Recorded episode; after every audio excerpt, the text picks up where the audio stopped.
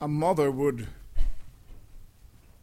almost every day of the school week awaken her two boys with these words Son, it is time to get up and to get ready for school. The first boy would respond by lazily, reluctantly opening an eye briefly and then falling back into a deeper sleep. The other son, with the same words, would respond differently. He would immediately awake at his mother's voice and begin to prepare for school. What is the difference between these two boys? Why the difference in their responses? The first boy essentially viewed the words of his mother as suggestive, intro- introducing the idea of wakefulness, but not demanding anything. And because he finds her voice soothing, he's lulled back into sleep. The other boy interprets his mother's words as authoritative, demanding an immediate response, and so he awakens and gets himself ready. Many consider the Word of God as suggestive, merely introducing ideas, but ideas that carry no particular force or demand no particular response. The paragraph before us that was read in our hearing develops the theme of the believer's response to the Word of God. James, in the first 16 verses, deals with the theme of suffering and also with that of temptation. Even though he speaks about wisdom, there is an argument to be made that even within that passage, wisdom relates to this question of how to handle suffering. James would tell the readers of his letter that God sends or allows us to enter into trials, but that God never tempts. And clearly, although the language is the same, the same word for temptation and for, for trials, one is used negatively, that is temptation. God Himself cannot be tempted by evil, nor does He tempt anyone to do evil. James would continue to, to teach us that God, while He does not send us temptation, that we receive from him every good and perfect gift which come from above from the father of lights and one of the great gifts that we receive from god from above is the gift of the new birth. That is emphasized in verse 18 of his own will he brought us forth by the word of truth that we might be a kind of first fruits of his creatures.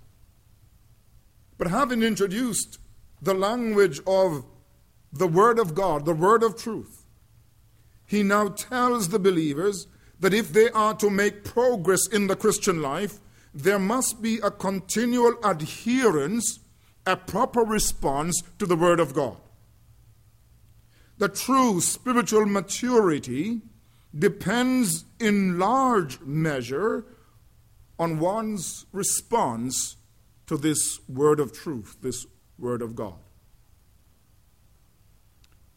James outlines in verses 19 to 27 three essential responses that the people of God ought to have regarding the Word of God.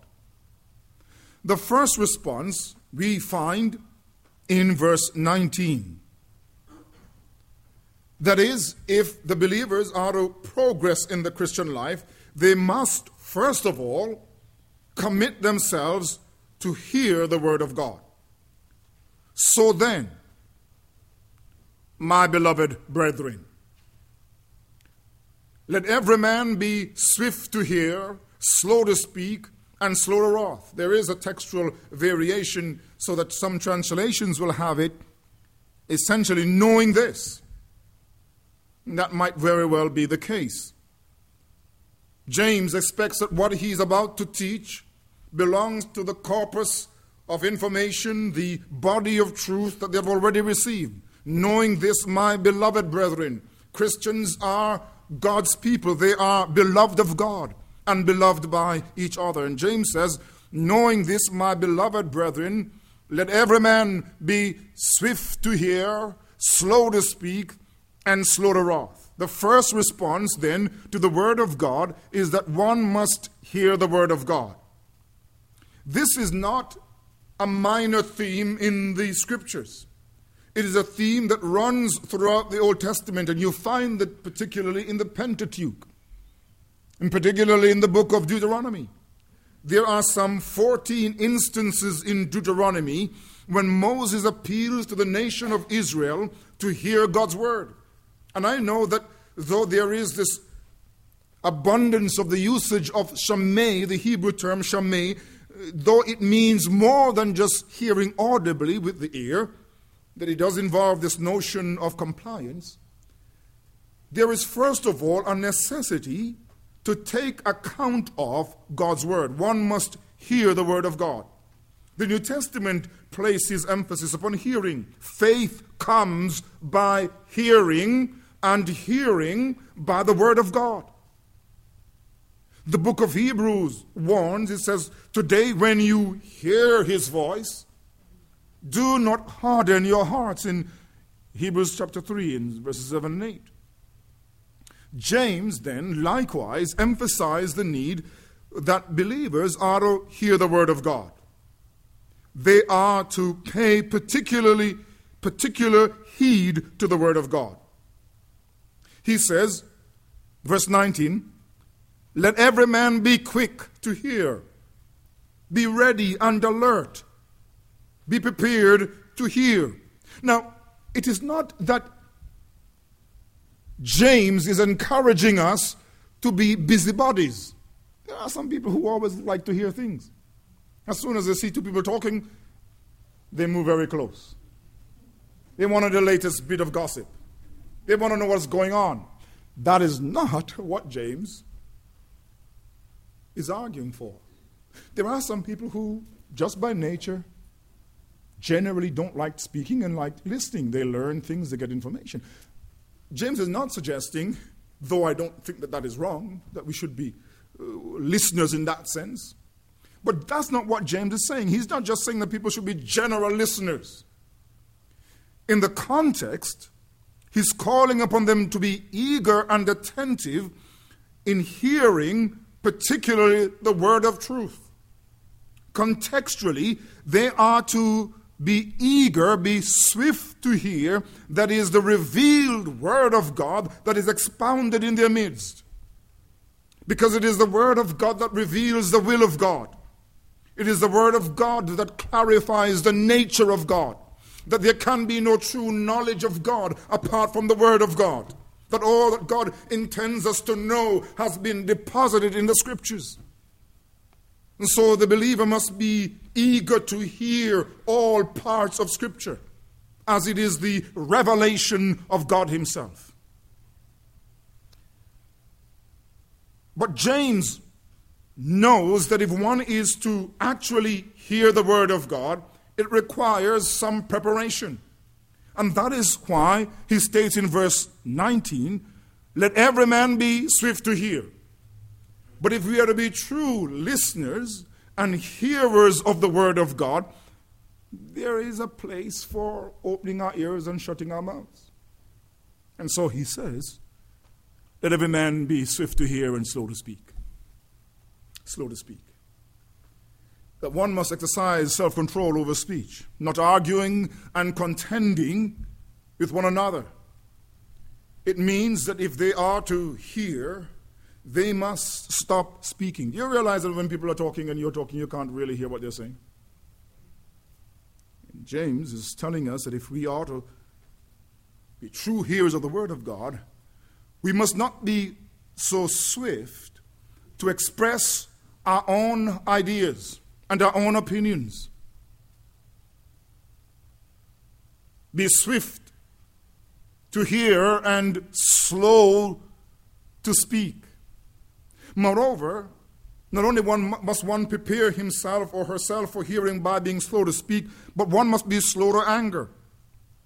People who often desire to expound their own ideas can easily find themselves engaged, embroiled in disputes, and disputes leading to outbursts of anger. And by anger, James does not merely mean irritation, but that burning attitude of, of hostility. You and I will generally respond negatively to people who outshine us, who dare to outshine us in conversation.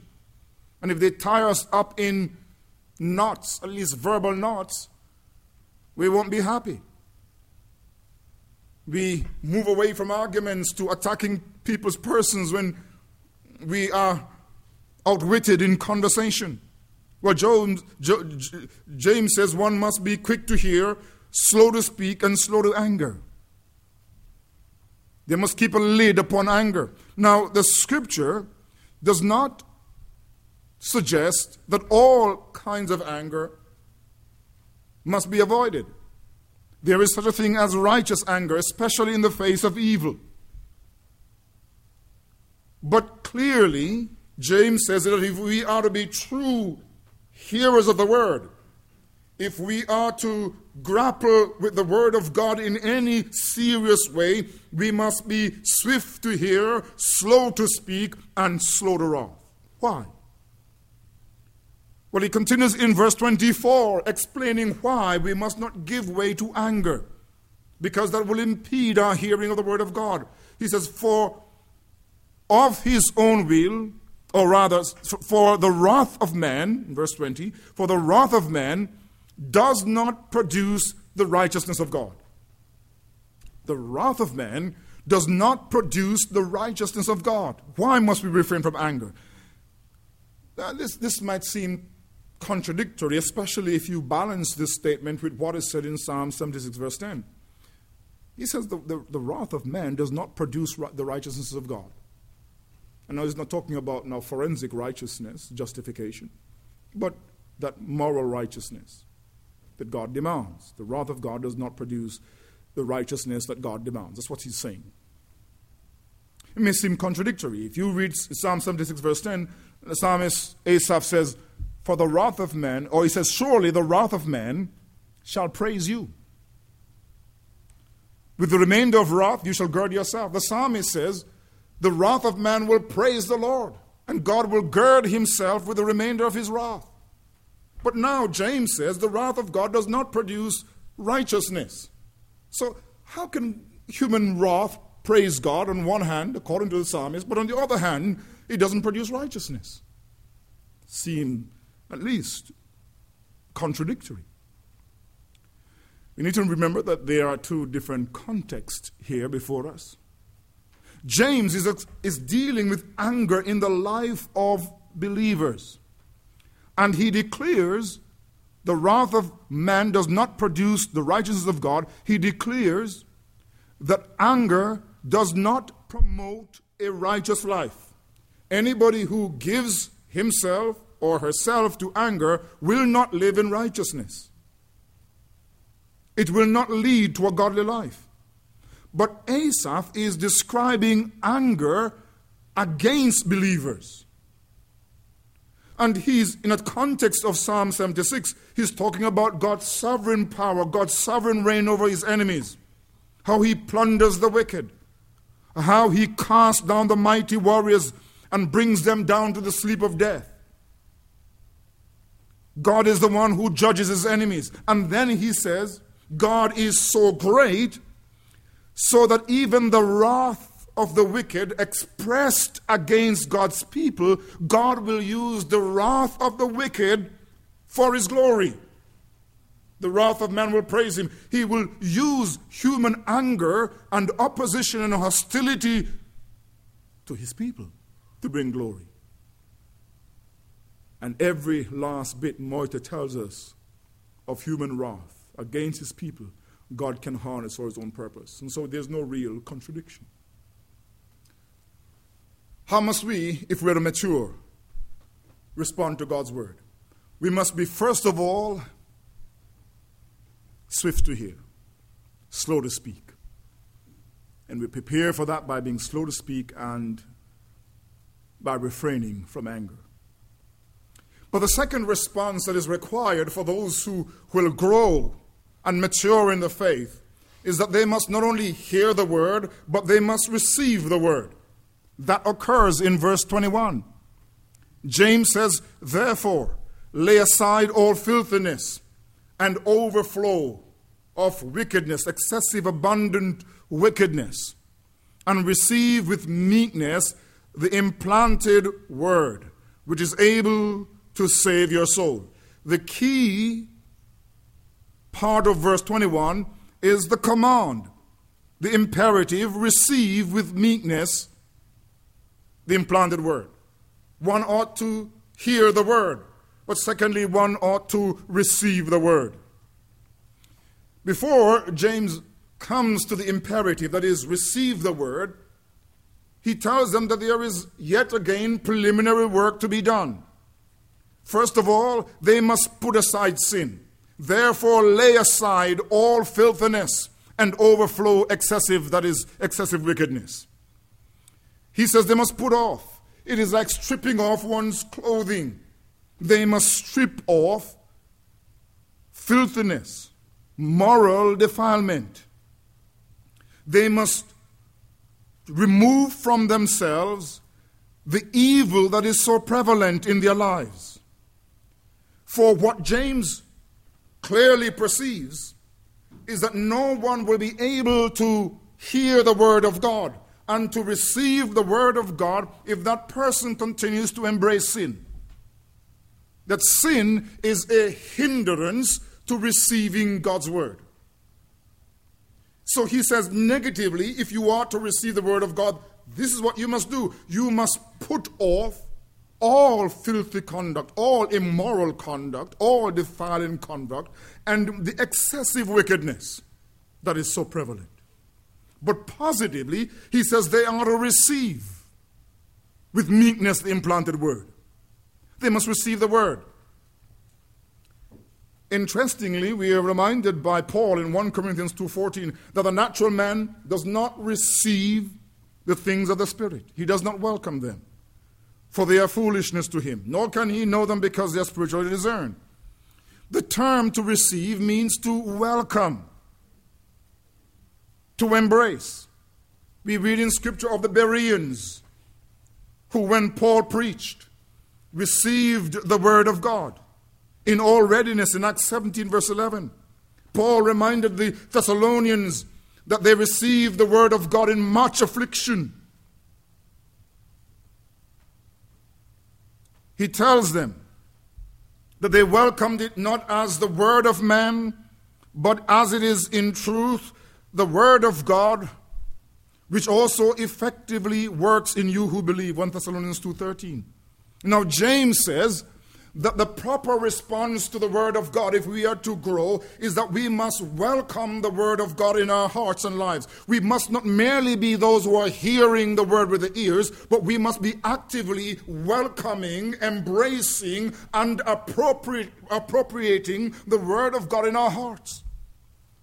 We must accept the Word we hear as the Word of God and as the rule of our lives. We must offer up the our hearts to God to allow the two edged sword of the Word of God to search us and to judge our motives and our intents. We must allow the Word of God to search our hearts and to shape our thoughts and our affections and our conduct. We must accept the Word of God. You see, anyone who is going to grow in the faith must hear, but he must embrace the Word of God. The Word of God must not be seen then as for everybody else, but for me and also for you. So James says, Therefore lay aside all filthiness and overflow of wickedness and receive. Receive with meekness one must appropriate the word of God. In other words, that when we hear God's word, we must say, This is God's word for me. I, I, you know, I was, I was amazed years ago when I was in a, in a pastoring in a little church over closer to 20 years ago. And I got to the door and one lady came and shook my hand and said, Pastor, thank you so much for that wonderful word. I, I just wish my friend were here to hear it. But I wonder whether she had actually heard it herself. And so, very often, people think of the Word of God, this would be good for that person to hear, this would be good for that person to hear. Well, what about us? When God's Word is declared, and when we read or when we hear it, we must appropriate it for ourselves. This is God who speaks to me. This is directed to me. God has taken me by the collars and God is speaking to me. It must be received. But it must be received with meekness. Meekness, humility. We must never seek to transcend the Word of God. We must place ourselves low beneath the Word of God, that it rules over us with humility of mind. James continues, and he says, We must receive with meekness the implanted word, the word of God which has come, the seed of God's word which dwells within us, that word which regenerated us. But that word must be, although it dwells in us, it must be continually appropriated and received and embraced. We will not grow unless we are owning this word or we are accepting it for ourselves. He describes this then as the implanted word and as the word which is able to save their souls. This word that is beneficial, this word which leads us away from sin and to righteousness, which operates at the center of our personalities and functions not only transformatively but savingly. How do we respond if we are to grow? We must hear the word, we must receive the word. But there is a third response that James presents to us and we must respond in this way. He tells us in verse 22, this is the heart of the passage, but be doers of the word and not hearers only, deceiving yourself. It is not sufficient to hear the word and to receive it as meant by God for us the word of God must be obeyed. And so James says, But be ye doers of the word. This is the third and the major imperative in this passage. And he will make three statements regarding the obedience that we should express to the word. Be ye doers of the word and not hearers only. There's a command to hear or to obey the word. For if anyone is a hearer of the word and not a doer, he's like a man observing his natural face in a mirror. He observes himself, goes away, and immediately forgets what he what kind of man he was. But he who looks into the perfect law of liberty and continues in it is not a forgetful hearer, but a doer of the word. This one will be blessed in what he does. First of all, James calls us to obey the word. He requires that we not only hear and welcome, but that we do or we obey the word. This is, a, this is a, in fact, a needed corrective in our age. Because there are many who will delight in the grace of God. And we believe that we are saved by grace, and this is part of our tradition here in this church. We believe in saving grace. And this is something to be cherished. This is something to delight in that we are saved by the grace of God. But we also need to know that saving grace has a corollary. It has also the necessity of obedience. That where there is true saving grace, it will always be followed by obedience. We must never, therefore, separate the saving work of God and the life of obedience that it requires. James says that we must be doers of the word. It's a, it's a call, it's a command to obey. And scripture, again, is replete with call to obedience. We must obey the word. Now, James teaches, he says, be doers of the word. He does not mean that they were not obeying the word, but he means be continual doers of the word. Go on obeying the word of God. And do not be hearers only, deceiving yourselves. James says if, if one hears God's word, but will not practice God's word, that person deceives himself. He may think that everything is well, that he's making great progress because he's very attentive to reading scripture, hearing it preached, even saying, This is meant for me. But if he does nothing, he deceives himself. He thinks that he is safe and secure by hearing. James says he is deceived. It is self deception merely to hear. It is possible for someone to delight in the word, to marvel at its beauty, and to even sense something of its, its power working in the heart. And yet does not obey. That person is in great danger. James calls for obedience. He illustrates the difference between mere hearing and obeying.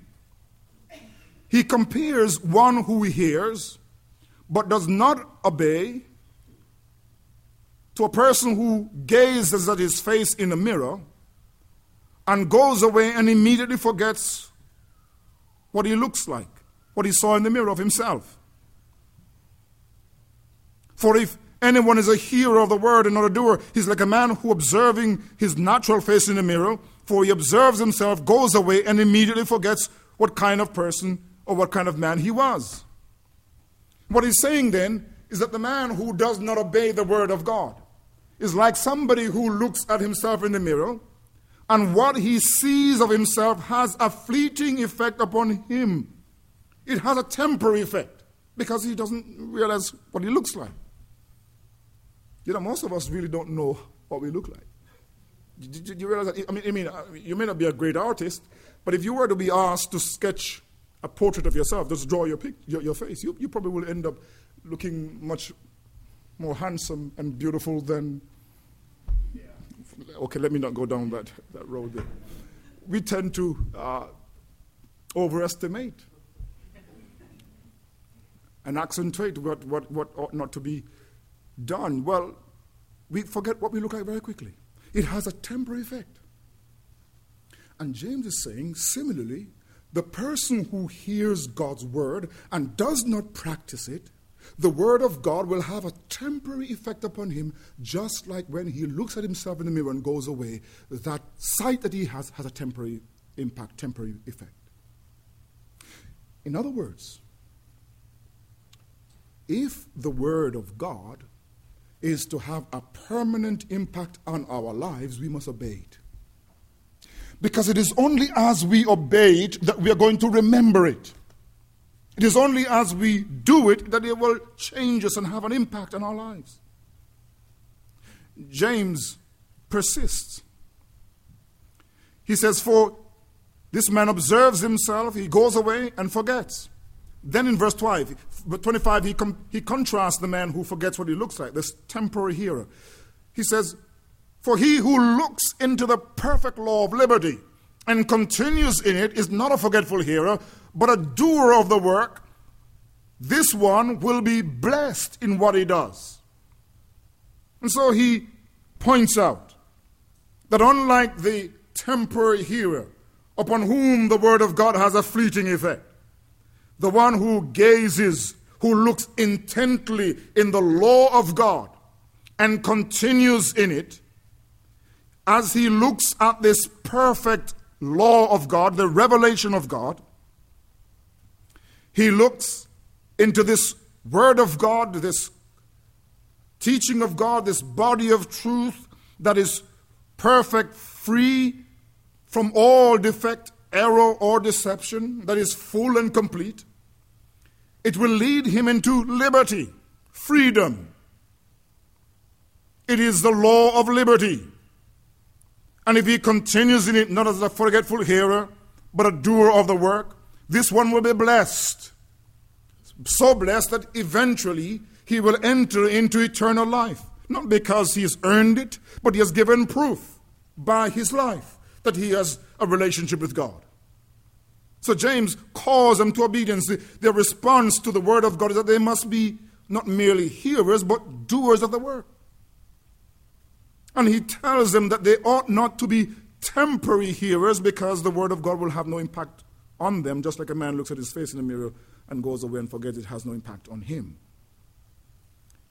James says that the path, the path to obedience, the path to obedience then is not merely hearing God's word, but rather one must gaze intently. One must give himself to look seriously into the Word of God, to commit himself to the study and to the searching of the Word of God. Now, having called them to obedience, the imperative to obedience, and showing them the path to obedience, which is to gaze upon the Word of God, James, in the final two verses, speaks about the marks of obedience to the Word of God. What does a person who commits himself or herself to obey the Scripture, what does a person look like? How would you, how would you assess that, summarize uh, that person? How would you characterize that individual? Well, James does that in verse 26. He's going to tell us the mark or the evidence of a person who's obedient to the word. If anyone among you thinks he is religious and does not bridle his tongue, but deceives his own heart, this one's religion is useless. He's been teaching them about be doers of the word and not hearers. But now he says, Let me give you three examples, three marks of a person who is being controlled and directed by the Word of God, a person who has welcomed the Word of God, in whom the Word of God dwells, and a person who's obeying the Word. The first mark of a person who's obedient to the Word of God is that they will control their tongue. If anyone among you thinks he is religious, that he has a spiritual relationship with God, that this man has the fear of God in him, and does not bridle his tongue, that is, he does not rein in, put a lid upon, he does not control his tongue, that person, he says, his religion, his piety, his, his worship of God is vain. It's useless. And so he says the first evidence that one is obedient to the word of God, that is that one will keep a check over one's language. He will go on to talk about the tongue later on in this letter. One must control one's tongue or one's religious one's religion is useless. The second mark he lists, and the, in fact the third mark, are found in verse 27. Pure and undefiled. That is genuine religion, pure and undefined religion, worship of God, piety to God, is this to visit orphans and widows in their trouble and to keep oneself unspotted from the world. That anyone who is obedient to the word of God will not only control his or her tongue, but secondly, they will care for the needy the Bible makes it as a mark of emphasis, at least for Israel, that they were to care for widows and for orphans. Specific instructions were given because God wanted Israel to protect the vulnerable in their midst. The defenseless in society were important to God. And so there were instructions given, for instance, in Exodus 22 or in Deuteronomy 14 in particular, we see in Deuteronomy 26 that the Lord required Israel to give the first fruit of the harvest to the priest, and that the widows and the poor and the orphans were to be cared for out of the first fruit of their tithing to God. God has a special care for people who are in need. And James says that a mark of obedience to the Word of God is that one who is serving the Lord and whose religion is genuine, that person will visit orphans and widows in their trouble. They will care for those in need. They will not be dominated by self interest, but they will put the interests of others, especially those in need, above their own interests. Why? Because you see, fundamentally, God is compassionate at heart. And God calls upon us to be imitators of Him. Be He imitators of God. And if we are to imitate God, since God is compassionate, and compassion is an attribute that can be enjoyed and shared by believers, then we are to imitate him in compassion and love to those in need. So James says, a controlled tongue, care for the needy, are marks of those who are obeying the word of God. God commands us to care for those in need. But the third way we demonstrate that we are obedient to the word of God is that we do so by separating from the corruption of the world. Pure and undefiled religion before God and the Father is this to visit orphans and widows in their troubles and to keep oneself unspotted or unstained, unsoiled from the world.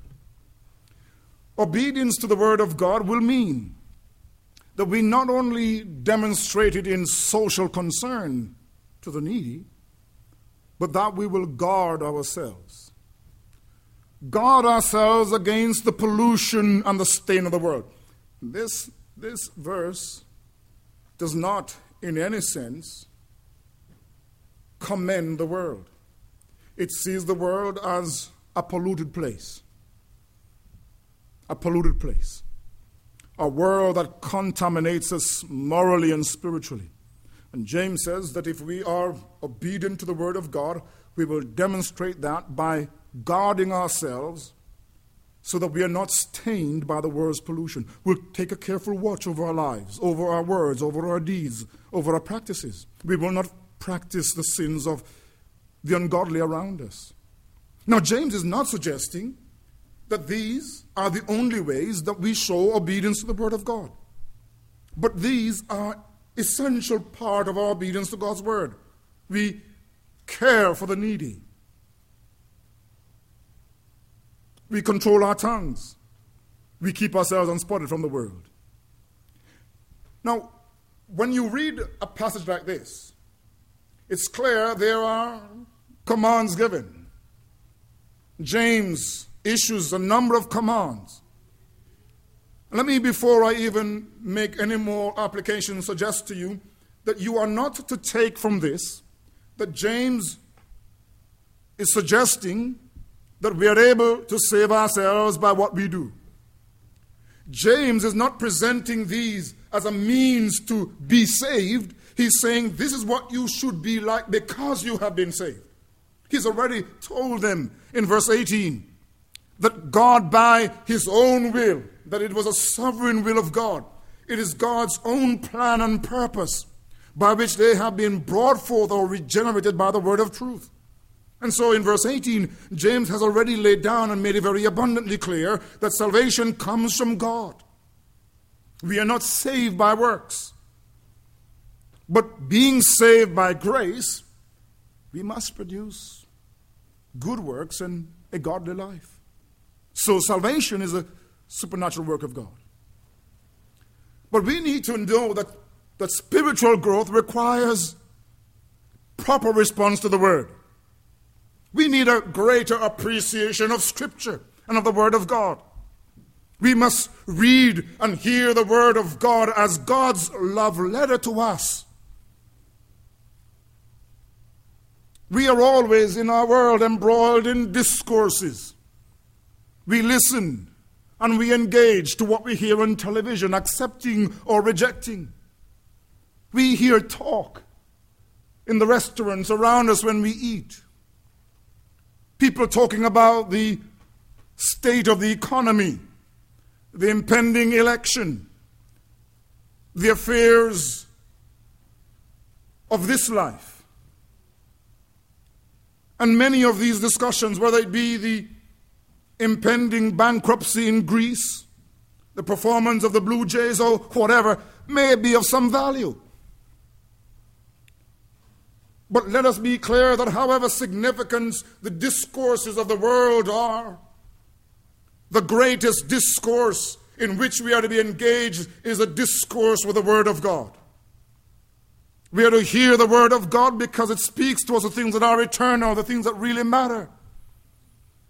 And the response that we must give is that we must first of all listen to God's Word with intent. We must listen wanting to hear God speak to our hearts. We must welcome the Word of God, store it up in our hearts.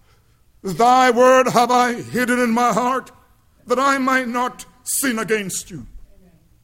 We must meditate upon, ruminate, and reflect upon the Word of God. Do you realize that you and I would have no hope? And no relationship with God had there not been a revelation from God.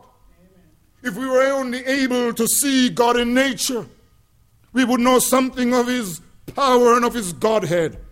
But there would be no saving revelation to us in nature. So God has given us revelation, not merely in nature, but revelation in Scripture through the apostles and prophets, and given us revelation in Jesus Christ. And we are to embrace this revelation as God's word for us in this age. That this word of God is transcultural, it goes across every culture and every age. Amen. And it was good enough for Paul, I will tell you, it's still good enough for you and for me. You must welcome it. I'm amazed at how many Bibles there are, translations, paraphrases and how little reading there is of Scripture.